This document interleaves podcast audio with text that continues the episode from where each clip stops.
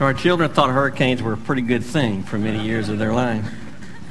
But we're going to start in Acts 27 today, and our lesson is going to be about a hurricane of sorts because Paul was caught in a violent storm on the Mediterranean Sea, and so we're going to look at today how Paul weathered the storm. Now, two years earlier, as we've been studying the last month or two, Paul and some Gentile friends traveled to Jerusalem for a couple of purposes. They wanted to deliver a financial gift to the church in Jerusalem, and they wanted to share with the Jewish Christians there what God was doing amongst the Gentiles. And Paul spent the majority then of two years in prison in Caesarea, falsely accused of sedition by the Jewish leaders and though two Roman governors, Felix and Festus, both found Paul innocent, they refused to let him go and kept him confined as a favor to the Jews. And eventually, Paul exercised his right as a Roman citizen and appealed to Caesar to have his case heard in Rome. And it was at that point that the then governor Festus really had a problem. He didn't know what to do with Paul. He didn't specifically he didn't know what to tell the emperor about why he was sending Paul to stand trial because there were no valid charges against him. And so we're told that Governor Festus asked the then King Agrippa to help him, to help him find some reasons that he could tell Rome why he was sending Paul. Now, we don't know what reasons Festus came up with. The Bible doesn't share it with us, but in chapter 27, it's time for Paul to go to Rome. So I thought it might be interesting to cover the logistics of the journey first, and then we'll come back and read the scriptures and, and concentrate on the lessons that we want to learn. Maybe it'll help us focus a little better. So let's look at the logistics of this trip. You see some familiar cities on the map. Caesarea is where Paul is in prison down near Jerusalem. And the first leg of the journey was actually quite short. Paul was put in custody of a Roman centurion who found a small boat, and the first leg of their journey was simply a one day trip to the city of Sidon. It was a small boat, and they hugged the shoreline because the boat wasn't very large. The second leg was a little bit longer. They actually sailed near the coastline on the lee or the, the downwind side of the island of Cyprus, past the uh, home church of Paul in Antioch, and past Paul's home, actually, childhood home of Tarsus and ended up docking at the, ship, at the port of Myra. Now, Myra was a major seaport in the grain trade for Rome. Grain ships would fill up in Alexandria from the Nile River Delta and sail primarily to Myra on their way to Italy. So it was a major grain seaport. Now, there were two options from here. The, actually, the centurion decided it would be wise if he found a bigger boat an ocean-worthy boat, ship that could sail across the open, sheet, open sea. So he found one, a grain ship, on its way from Alexandria to Italy, and he boarded passage for Paul and the other passengers on this ship headed for Italy. There were a couple of options, actually. One was to go south of the area of Achaia, or what we know today as Greece, a little bit more dangerous than the other route, which was to go across a short passage of land at Corinth to actually unload the boat, transfer it to the sea on the other side. We don't know which option the captain of this larger ship chose, but they left Myra on their way to Italy. And the going was actually pretty slow until they crossed uh, just past the uh, main the mainland of Asia Minor when the wind got so bad and blew them south that they had to go off course all the way south of the island of Crete and made dock at a small port in called Fair Havens. Now, by this time, it was late in the year. It was, Paul says it was past the feast of, of the uh, Day of Atonement. So it was late September, early October when ocean traffic or sea traffic on the Mediterranean Sea was very dangerous for about the next three or four months. And so Paul talked to the captain and the centurion and told him it's not too safe to travel any further. The centurion, however, decided to go with the captain's plan, which was to sail just 40 miles further up the coast of Crete to a better harbor where they could spend the winter, the port of Phoenix. And so they waited for the wind to be good, and when they got a south wind, which was favorable for them to travel to Phoenix, they took off. But almost immediately, they, they came into a violent storm, a northeastern, they called it, a hurricane of sorts, which blew their ship way off course. They couldn't even make the 40 mile journey to Phoenix. They were blown south. The, the storm was so violent that the sailors pulled a lifeboat up on top of the deck and strapped it down, and then they put ropes underneath the ship to hold it together because the force of the waves was so great. They began to be afraid that they were going to be pushed up onto the shallow sands of North Africa. So they threw the ship's tackle overboard. They threw some anchors down. They let the sail down. They even threw some of the cargo overboard. But the storm continued and continued and continued. For 14 days, the storm never let up. And then the sailors heard the crashing of breakers and, and realized they were getting close to land. The captain's plan was to beach the ship so they could all escape. So they threw all the tackle and all the cargo overboard and tried to run the ship up on the beach of this land that was in front of them. But it didn't work, and the ship got caught on the rocks. The waves beat it to pieces, and the passengers on board had to swim ashore or float ashore on whatever they could find. And they ended up on the island of Malta.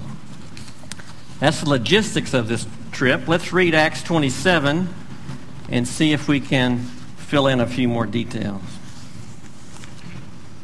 Acts chapter 27. When it was decided that we would, I'm reading from the NASB this week just to keep you guys off guard.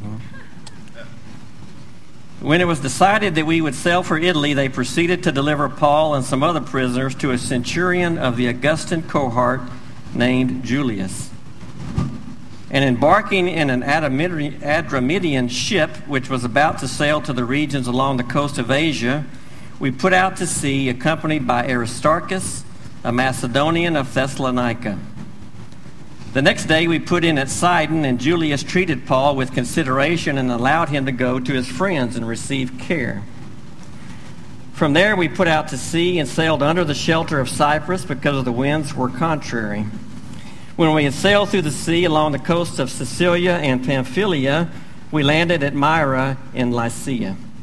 There the centurion found an Alexandrian ship sailing for Italy, and he put us aboard it.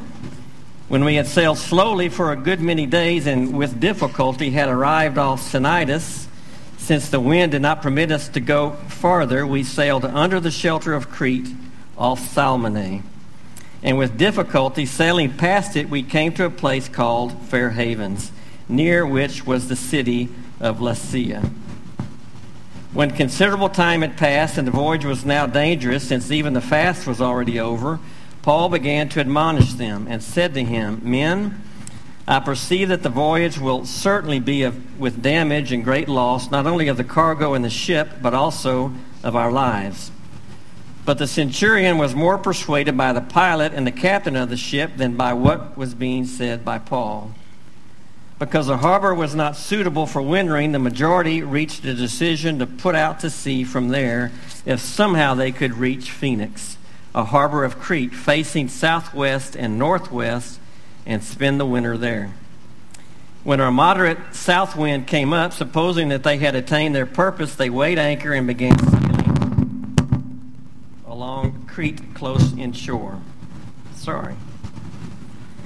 But before very long, rushed down from the land a violent wind called a euraquilo, which in Greek is the combination of two words, north wind and east wind. Verse 15, and when the ship was caught in it and could, face the, could not face the wind, we gave way to it and let ourselves be driven along. Running under the shelter of a small island called Clauda, we were scarcely able to get the ship's boat under control. After they had hoisted it up, they used supporting cables in undergirding the ship, and fearing that they might run aground on the shallows of Syrtis, they let down the sea anchor and in this way let themselves be driven along. The next day, as we were being violently storm tossed, they began to jettison the cargo, and on the third day, they threw the ship's tackle overboard with their own hands.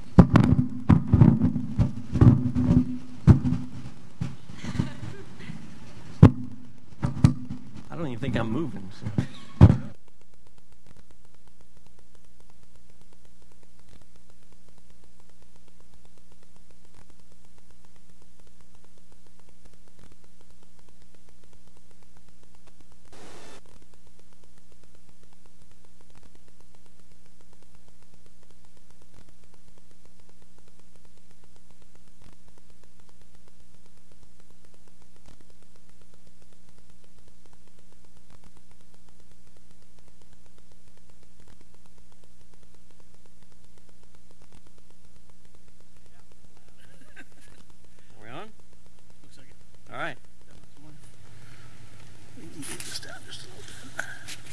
Try this. Sorry. Okay. Somebody remind me where we were. 19? All right, we'll start in 18. The next day, as we were being violently storm tossed, they began to jettison the cargo, and on the third day they threw the ship's tackle overboard with their own hands. Since neither sun nor stars, appeared for many days, and no small storm was assailing us, from then on all hope of being saved was gradually abandoned. When they had gone a long time without food, then Paul stood up in their midst and said, Men, you ought to have followed my advice and not to have set sail from Crete and incurred this damage and loss. Yet now I urge you to keep up your courage, for there will be no loss of life among you, but only of the ship. For this very night an angel of the God to whom I belong and to whom I serve stood before me, saying, Do not be afraid, Paul. You must stand before Caesar, and behold, God has granted you all those who are sailing with you. Therefore, keep up your courage, men, for I believe God that it will turn out exactly as I have been told. But we must run aground on a certain island. But when the fourteenth night came, as we were being driven about in the Adriatic Sea, about midnight, the sailors began to surmise that they were approaching some land. They took soundings and found it to be 20 fathoms, and a little further on, they took another sounding and found it to be 15 fathoms. Fearing that we might run aground somewhere on the rocks, they cast four anchors from the stern and wished for daybreak. But as the sailors were trying to escape from the sea and had let down the ship's boat into the sea on the pretense of intending to lay out anchors from the bow, Paul said to the, said to the centurion and to the soldiers, Unless these men remain in the ship, you yourselves cannot be saved. Then the soldiers cut away the ropes of the ship's boat and let it fall away. Until the, until the day was about to dawn, Paul was encouraging them all to take some food, saying, Today is the 14th day that you have been constantly watching and going without eating, having taken nothing. Therefore, I encourage you to take some food, for this is for your preservation, for not only not a hair from the head of any of you will perish. Having said this, he took bread and gave thanks to God in the presence of all, and he broke it and began to eat. All of them were encouraged, and they themselves also took food. All of us in the ship were 276 persons. When they had eaten enough, they began to lighten the ship by throwing out the wheat into the sea. And when day came, they could not recognize the land, but they did observe a bay with a beach, and they resolved to drive the ship onto it if they could. And casting off the anchors, they left them in the sea, while at the same time they were loosening the ropes of the rudders and hoisting the foresail to the wind. They were headed for the beach. But striking a reef where two seas met, they ran the vessel aground, and the prow stuck fast and remained immovable, but the stern began to break up by the force of the waves. The soldiers' plan was to kill the prisoners so that none of them would swim away and escape. But the centurion, wanting to bring Paul safely through, kept them from their intention and commanded that those who could swim should jump aboard for, overboard first and get to land, and the rest should follow, some on planks and others on various things from the ship. And so it happened that all were brought safely to land. Now, there's a lot of lessons, a lot of possible lessons we could study from this marvelous chapter of Acts 27. We could do a study on leadership from Paul or Julius. If I was still a Dow, I'd volunteer to teach a crisis management course on this based on Paul's actions through the crisis. In fact, there have been people who use this chapter to study the ancient mariner practices of Paul's time used by historians. But what we're going to do today is look at God in the storm, specifically God's purpose in the storm, and secondly, God's grace in the storm. So God's purpose and God's grace. Now, as I read this chapter, I couldn't help but wonder what was God doing? Why did God bring the storm? Now, when we look to the Bible for answers, there's actually a similar situation to that of the prophet Jonah more than 800 years earlier. Both men were called by God for special purposes. Both were sent by God to what at the time was the most powerful Gentile nation in the world, and they were sent there to testify. They both traveled west by ship on the Mediterranean Sea, and they both found themselves in the middle of a raging storm. But that's where the similarities end. Because Jonah was running away from God in rebellion, and God sent a great storm to stop Jonah in his tracks and sent a great fish to turn Jonah around and take him back where God wanted him to be. It was not the case with Paul, as we've been studying in the last several chapters of Acts. Paul was obedient to bring God's testimony to the Gentiles and their kings. He was obedient to visit Jerusalem, and he was now being obedient to go to Rome to testify about Jesus Christ. Now, I said Paul was being obedient because from our previous studies, it's quite clear that God wanted Paul to go to Rome. Back in Acts 23:11, Jesus tells Paul, "Take courage, for as I have solemnly witnessed to my as you have solemnly witnessed to my cause at Jerusalem, so you must witness at Rome also." So why would God make it so difficult for Paul to get there. What is God doing? Well, we don't really know, but there are a few principles at work in this chapter that might help us. Let's look at a few. First of all, we all experience storms in our lives. I'm talking about difficulties or disappointments or challenges or losses of some sort. Uh, sometimes we might even call them disasters. Basically, anything that causes a crisis in our life we could call a storm. And our storms come in different shapes and sizes. Sometimes they're associated with literal storms, like the a hurricane or the torrential flooding that we uh, went through several weeks ago, or that our friends in Louisiana are still recovering from, or the parking lot outside. Oftentimes they involve loss Think about it loss of a job, loss of a friend, a financial loss of some kind, the loss of a pastor. Sometimes it involves sickness or perhaps even the death of a loved one. Storms are part of our lives. No one is exempt. No one gets a free pass. Storms are part of our lives in God's sovereignty. The second principle is storms don't necessarily mean that we're out of God's will.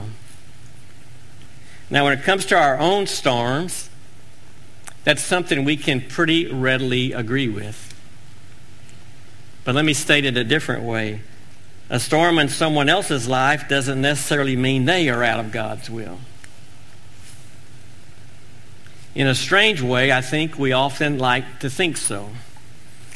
Because it helps us reduce God to something or someone we can more easily fathom, or someone we can defend, as if he needed our defense. If God sends a storm into someone's life as a way of correcting sin, like Jonah, we can understand it and we can justify it. But if God sends a storm into a life of someone who is actively trying to obey Him, like Paul in chapter 27, to the best of our knowledge, we're baffled. We can't explain it. Better yet, we can't explain him. As Steve pointed out a couple of weeks ago in the, in the sermon from the book of Ruth about God's sovereignty, God's ways are not our ways. And we'll never be able to fully explain him. And from my perspective, that's okay. Think about it. Would you be comfortable worshiping a God that I could explain? I would not be comfortable worshiping a God that I could explain. We may not know why God brings storms into our lives, but it doesn't, doesn't necessarily mean we're out of God's will. And the third point from this chapter that we just read is that it's not only about us. Oftentimes, when we find ourselves in a storm, we ask the question, why would God do this to me?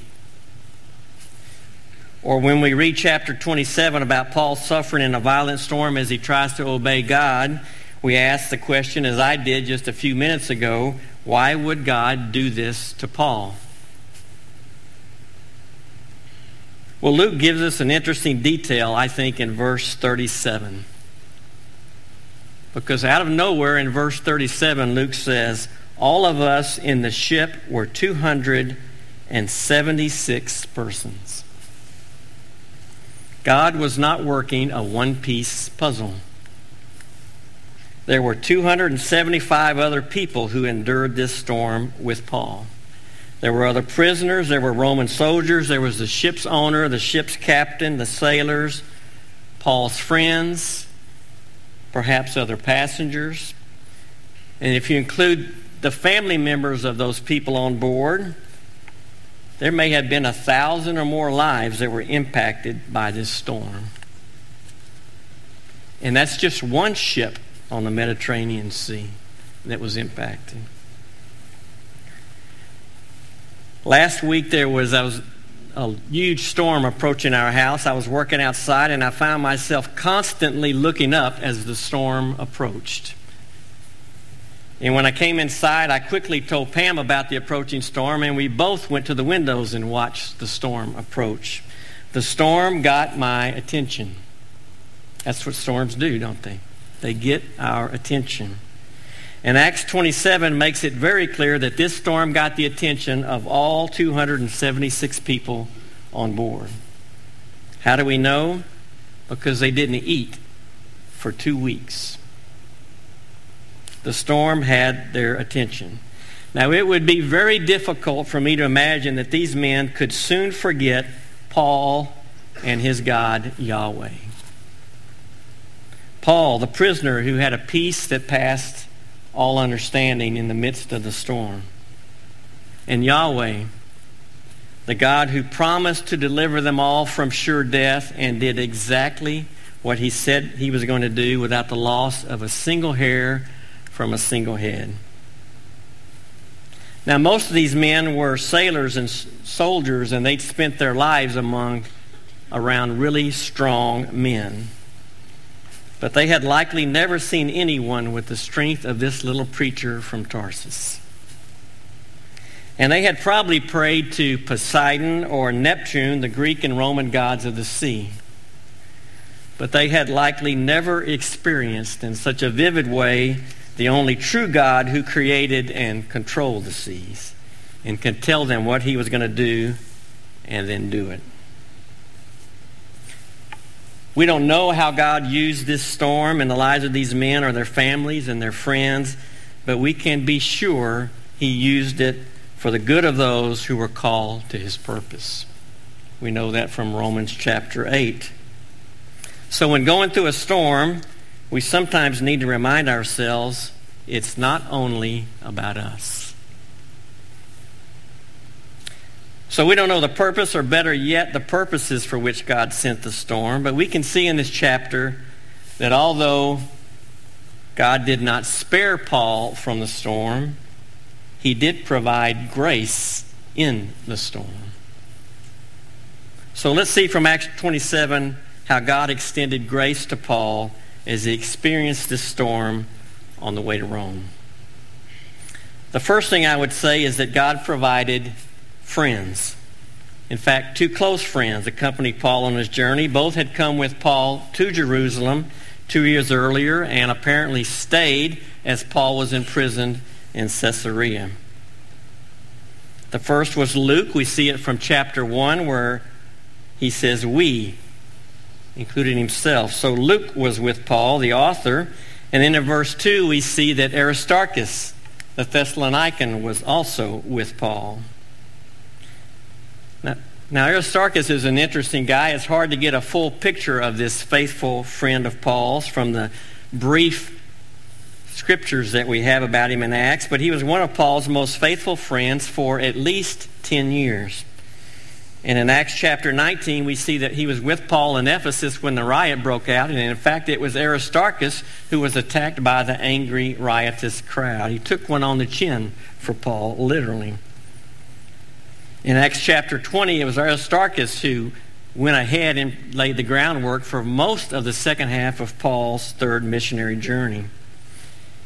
And Aristarchus traveled with Paul to Jerusalem, apparently stayed close during his confinement, goes with Paul to Rome, as we see here. And he's mentioned again in Colossians, the letter that Paul wrote from Roman prison, that Aristarchus was still there. Paul called him a fellow prisoner. He was quite a faithful friend. And he and Luke must have been a tremendous encouragement to Paul as he headed for Rome. Think about it. He wasn't going there for a vacation.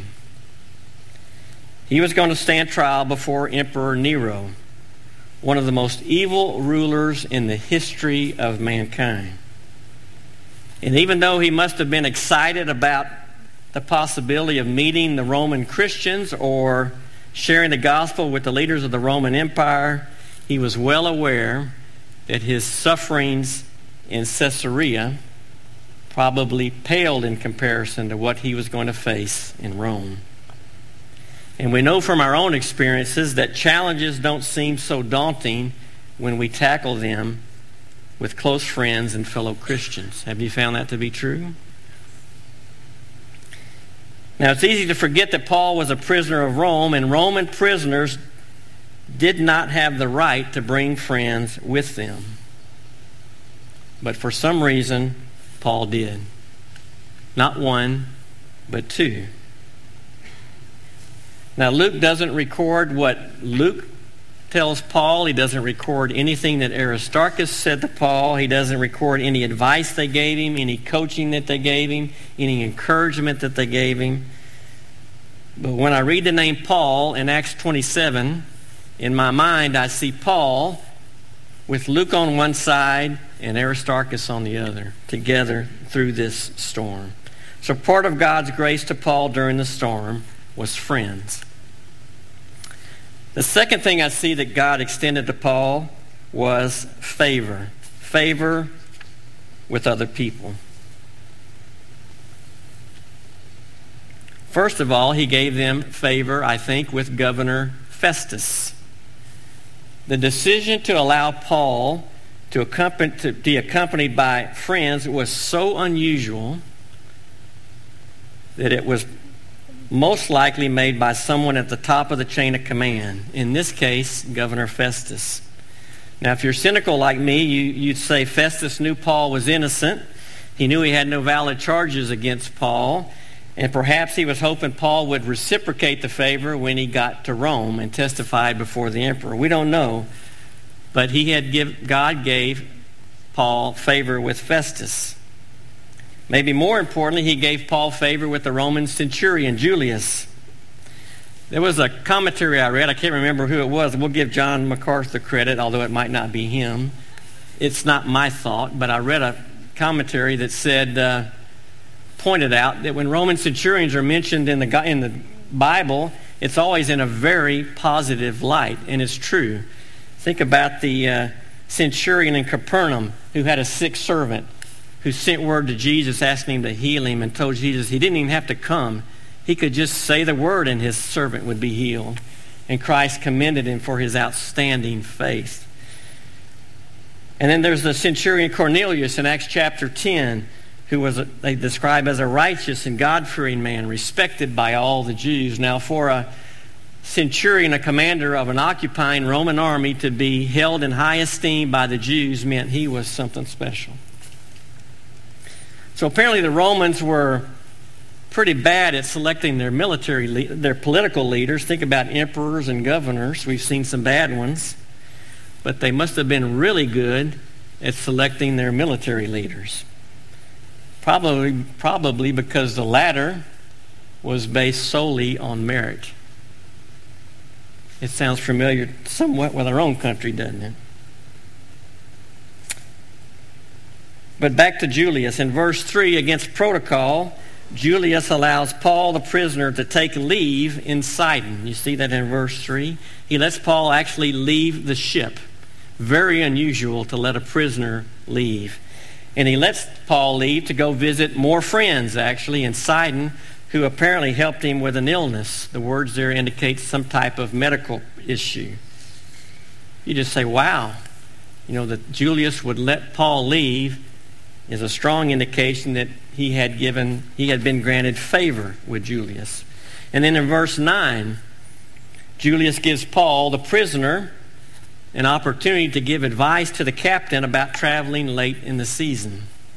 Now, eventually, the captain recommends something else, and, and Julius agrees with him. But do you think every prisoner on board got the right to give advice to the captain about what they should do?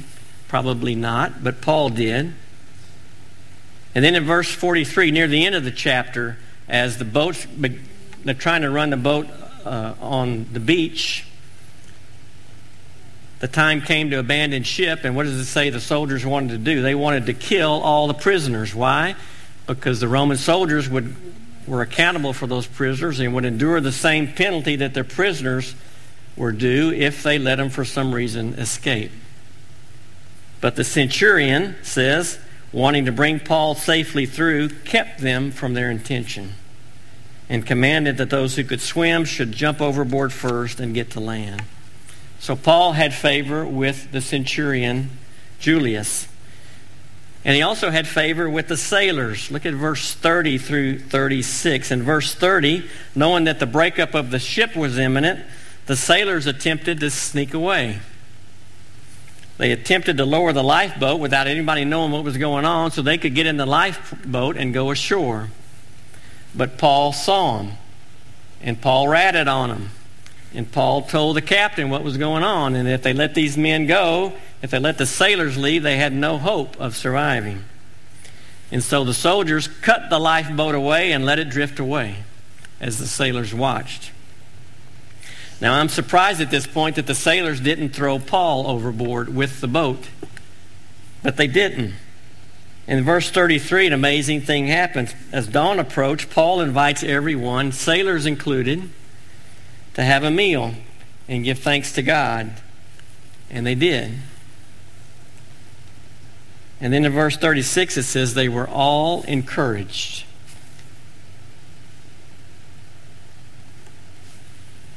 Pam's prayer for me at work for many years was that God would grant me favor. She would pray that God would grant me favor with my boss, with my coworkers, with fellow employees. And there's no logical reason for the favor I received at work other than it was God's grace. And now that's our prayer for our own children, that they would find favor with those they work with. It may well have been the prayer of Paul's friends, Luke and Aristarchus. So Paul granted God favor as well as friends. Now, reading about God extending his grace to Paul through these people, many of whom, if not all, were unbelievers, it got me thinking what does God do through believers? The same? Maybe more? Well, Peter has a word from us from God on this in 1 Peter 4 7 through 11. Let me put it up on the screen so we can look at it together. We'll start in verse 7 of 1 Peter chapter 4. The end of all things is near, therefore, be of sound judgment and sober spirit for the purpose of prayer. Above all, keep fervent in your love for one another, because love covers a multitude of sins. Be hospitable to one another. Be hospitable to one another without complaint. As each one has received a special gift, employ it in serving one another as good stewards of the manifold grace of God. Whoever speaks is to do as one who is speaking the utterances of God. Whoever serves is to do as one who is serving by the strength which God supplies, so that in all things God may be glorified through Jesus Christ, to whom belongs the glory and dominion forever and ever. Amen. Now, what is Peter saying here? He's saying that believers are called to be stewards, caretakers of the manifold, and that's an interesting word. It literally means multicolored, to be stewards of the multicolored grace of God.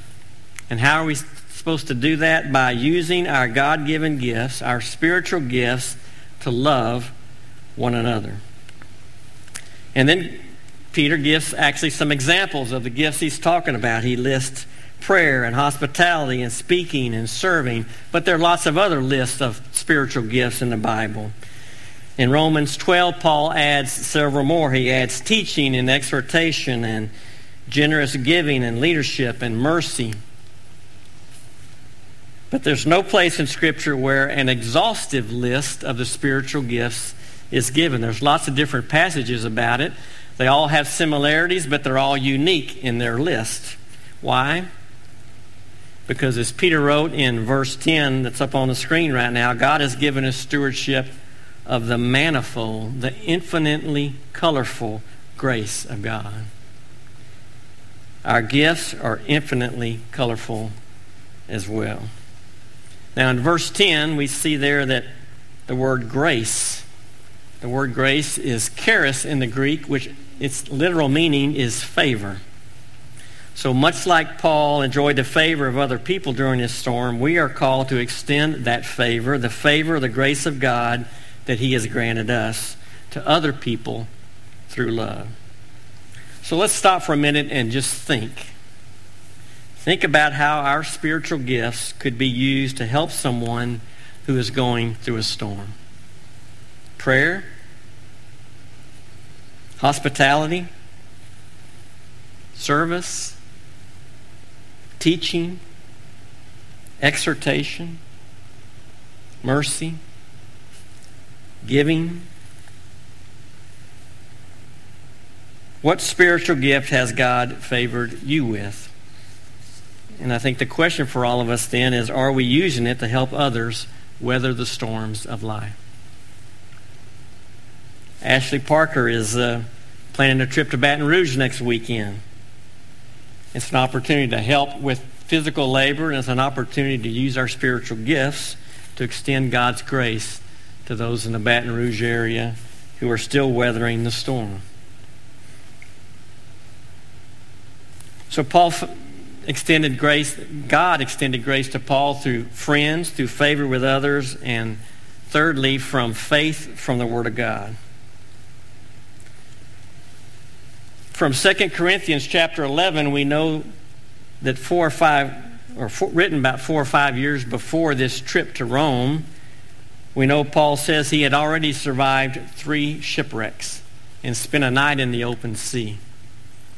So shipwrecks weren't something new to Paul, and he clearly didn't want to go through that again.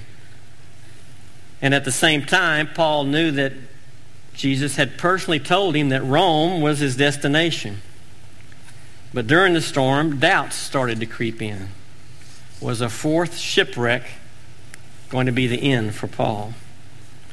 In verses 9 and 10, we read, While they were still docked in Crete, when considerable time had passed and the voyage was now dangerous, since even the fast was already over, Paul began to admonish them and said to them, Men, I perceive that the voyage will certainly be with damage and great loss, not only of the cargo and the ship, but also of our lives.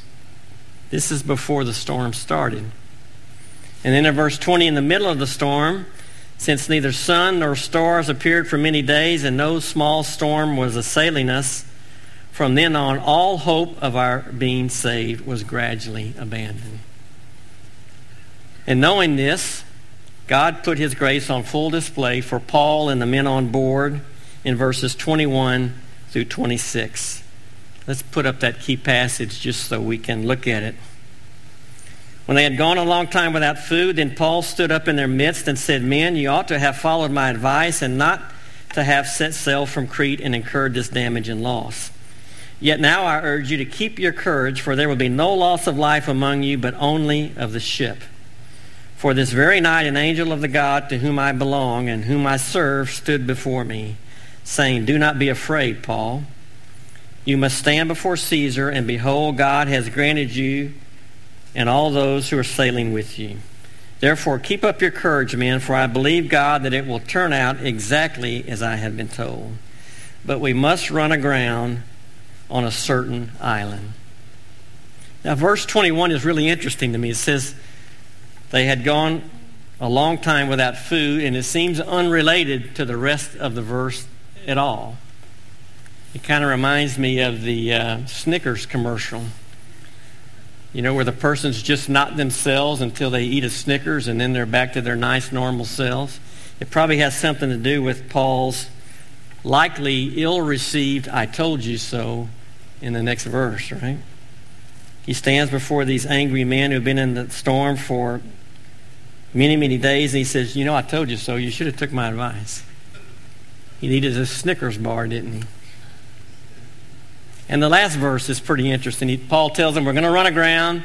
He's very specific about what was going to happen. And he says, We're going to go to a certain island. Can you imagine the conversation between Paul and the angel? I can just imagine what was going on. You know, I don't know if the angel didn't know where they were going to land or he told Malta and Paul had no idea where Malta was. We don't know what happened, but it's kind of interesting to me that Paul says we're going to run aground on an island somewhere, a certain island. Now, based on our history, it's not likely that God's going to send us an angel. But we don't have any shortage of communication from him, do we? He's spoken to us, it says in Hebrews, in these days through Jesus Christ. He's given us the Holy Spirit as a deposit. And the Holy Spirit reminds us and prompts us and warns us. But primarily, he's, God has provided us with the Bible, His written word, which is inspired by God and profitable for teaching, for reproof, for correction, for training in righteousness, so that the man of God may be equi- adequate, equipped for every good work. Now, if you allow me to make a connection between God's spoken word to Paul through the angel and his written word to us through the Bible, we can start to apply this lesson to our own lives. You see, we often talk about having faith in God's Word, that we want to have faith in God's Word, that we pray for more faith in God's Word, that we would more readily obey and believe what God's Word says. But it works both ways. Because we see here that Paul's faith was strengthened from God's Word. Not only in God's Word, here Paul's faith was strengthened from God's Word. Before the angel came, Paul was apparently having difficulty believing what Jesus had told him back in Jerusalem two years previous. Jesus said, You must witness in Rome. So, what moved Paul from a weak, give up kind of faith that we saw in the middle of the storm to one that was so strong that he was ready to testify to everybody on board? Well, it was because the Word of God came to him anew. Again, fresh, right when he needed it, in the middle of the storm. It's as if he had never heard Jesus tell him, You've got to go to Rome, but he heard it that time. I think that's what part of what the writer of Hebrews meant when he wrote that the Word of God is living and active. Do you find that to be true? I read things in my Bible that look brand new and fresh and entirely applicable to the situation I'm in, and I think I've never seen that before. The only problem is it's underlined, highlighted, and it's got notes beside it. Right? God's Word is alive and active. So, part of God's grace to us during the storms of our lives is that He strengthens our faith through the reading and remembrance and dependence on His Word. So, can you think of a storm in your own life when a particular passage from Scriptures really resonated with you? One that seemed like it was God speaking directly to the fears and uncertainty you were facing, one that helped you trust that all was going to be okay, even when you sensed that there was a shipwreck up ahead. One that prompted you to say, like Paul, I have faith in God that it will be exactly as I have been told. I think we can. For me, it's Philippians 4 6 through 7 often. The passage that talks about don't be anxious about anything, but with prayer and thanksgiving, put it before God and a peace that passes all understanding will be ours. It's the last part of that verse that really strikes me. It says, He will guard your hearts and your minds in Christ Jesus. Because when I'm in a storm, it's my heart and my mind that are most at risk. My mind keeps wanting to wander back. My heart keeps wanting to be fearful. And the scriptures say God will put a sentry, He will put guards in front of your heart and your mind to protect it. And it's so true, especially during the storms. So when we find ourselves in the storms, friends can be a big help. Favor from others can give us some relief. But the Word of God is our lifeline. So when in a storm, it's important for us to immerse ourselves in the Word of God. Now, it should be obvious to all of us, but just to be clear, God has an infinite number of ways to extend His grace to us. We've just talked about three that are apparent to me in Acts 27, but His manner of extending grace is just as manifold as is His grace itself. So, what are we going to take away from all this? In hurricanes, for the most part, we know when they're coming because we get early warning signs. We have hurricane season, so there's only a few months of the year that hurricanes are most likely. And with modern technology, we can pinpoint landfall of a hurricane within hours, if not minutes, ahead of time. And we also not only know when they're coming, we're told how powerful they're going to be. Is it going to be a Category 1 or a Category 5 storm? And because of that, we can anticipate how disruptive the storm's going to be and how many people are likely to be impacted. And as a result, we can make preparations, list of things that we can do as the storm's approaching. And if we see something that where we're not fully prepared, we typically have time to get prepared. But with the storms God sends into our lives, we don't know when they're going to come, nor how disruptive they're going to be.